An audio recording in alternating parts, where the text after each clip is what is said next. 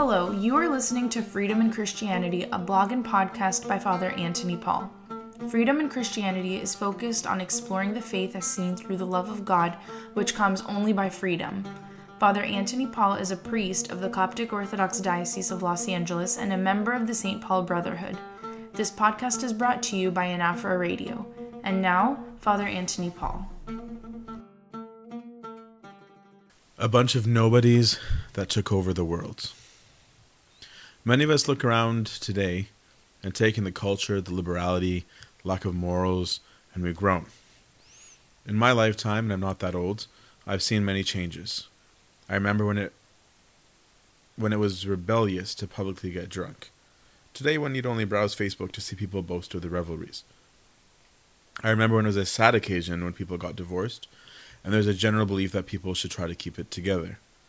Today they're discussing auto-expiring marriage licenses in Mexico, ones that you need to actively renew if you want to remain married.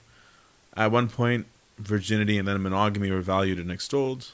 Today we usher in an era of friends with benefits, open marriages, and we do not need to look too far to see the sexual explosion and exploitation. The list could go on. What scares me is that underneath all of this is the spirit of ungodliness, a pluralistic, secular, atheist world. It's all fine and good to lament, but let's try to move past the superficial groaning just for a few minutes. The scenario being described is actually not much different from the world in which the apostles lived. In their time, elaborate parties, sensuality, and hedonism reigned supreme. They were godless in that their gods were so very much like them. Their gods would come down and have intercourse with men and produce demigods. Their gods could get jealous, angry, or excited. Their gods were pretty much the same as the people. So what happened? How did the world go from such an extreme there to the stereotypical puritanical system, back to the extreme that we are in? Pentecost happened. When the Spirit of truth comes, he will guide you into all the truth. John sixteen thirteen. So, the Spirit of truth came. Gray. So, what is that truth? The truth, capital T, is that this person that came to earth, Jesus, is actually God. And if this person is really God and really telling the truth, then that means that this God that the Jews were worshipping was the real God. More than this, if there is a God, it means that we were created. If we were created, then it means that we have some kind of relationship with this Creator. What is that relationship? Well, now we have to look at the Spirit of truth that spoke and worked through the Old Testament church and at the words of Christ when he was on the earth. Because if it is true, then there are consequences. This is why the first thing that Saint Peter speaks about after receiving the Spirit is the testimony concerning the coming of the Spirit and of Christ. Let's just step back for a minute and look at some realities. The twelve apostles, really, they were pretty much nobodies. They were fishermen and tax collectors, nothing super impressive. Somehow, though, these men turned the world totally upside down. Can you imagine today if a young youth who has not finished even high school, working out of a seven eleven, and a bunch of his buddies invade Wall Street and tell them, hey, you ought to change your ways and be less corrupt? Can you imagine anyone really caring that much? Yet historically, we know that the Christians flipped the world around, to the point that Blessed Augustine wrote a defense of why Christians weren't responsible for the fall of the empire. How did they do that? It's because they spoke the truth. The truth has a way of convicting people, because regardless of their decisions, their opinions, their lifestyles, they are aware that something isn't right or true about it.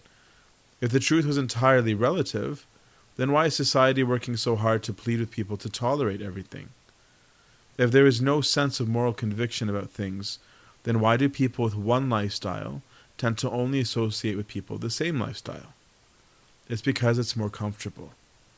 If you put someone in front of something less comfortable, they are forced to evaluate their own realities, and they do not necessarily want to feel like the reality may be that they are in error.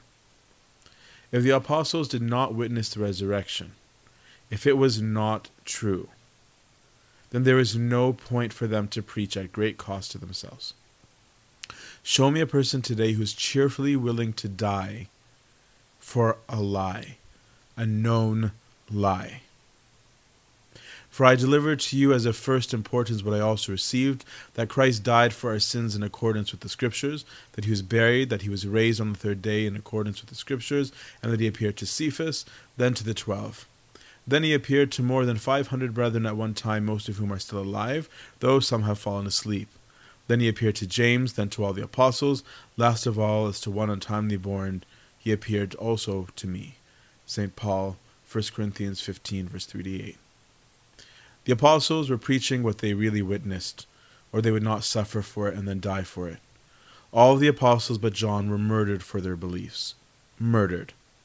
We call it martyrdom, but let's not forget what it really was. It was cold-blooded murder. People aren't willing to suffer that for fun. This same Paul that wrote these words speaks elsewhere of the immense suffering he underwent for the gospel. Why? Because it's true. Why would anyone voluntarily suffer for something they know is a lie? They can only do it if it's true. Now, because of that belief in the gospel, the Lord sent them the Spirit of truth. The Spirit that would reveal things to them, illuminate them, that will teach you all things and bring to remembrance all things that I said to you, as our Lord promised. The Spirit that is our comforter, and that enabled the apostles and the saints to endure suffering for the sake of what is right. The Spirit gave them boldness and conviction and authority. That is what made twelve ignorant men convert the whole world from a life of so-called liberty to a life in Christ, real freedom. That if this Christ who came, who was touched and beheld and was killed, then there's a reality that we have to deal with. Is he God or isn't he? And if he is, then things are no longer a matter of opinion. There is now a truth with whom we need to be confronted. So the question that's begging to be asked is, where is that Spirit today? My friends, is it not because we are not letting him work? Is it because we lack him? Do we not sometimes quench the Spirit? Do we live according to the truth in order that our lives convict the world with truth? Do we even know what the gospel is? Do we even know what Christ said or did?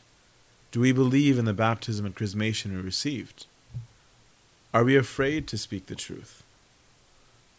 I can speak with authority that I have seen in my own life the work of the Holy Spirit, and of this I can testify. Each of us needs to work on this because the gifts of the Spirit have not changed. The role of the Spirit has not changed. So our duty as Christians is to acquire the Spirit. In acquiring the Spirit, we can change the world all over again. Our Lord said that in the latter days, because sin will abound, the love of many will wax cold. And he also said, by this men shall know that you are mine, and that you love one another. Let us, for the sake of ourselves, for the sake of the world, and for the love of the Spirit who is God, acquire the Spirit of truth.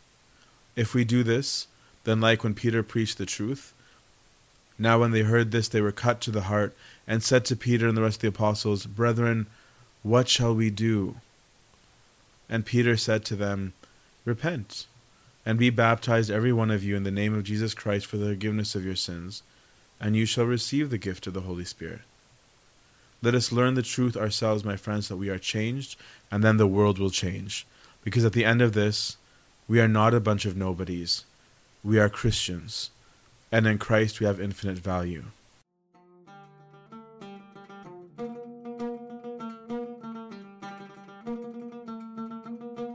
We hope that you have enjoyed and been edified by today's episode. If you have any questions and wish to reach Father Antony Paul, please send an email to a p at freedom and christianity dot com. Thank you for listening to Anaphora Radio.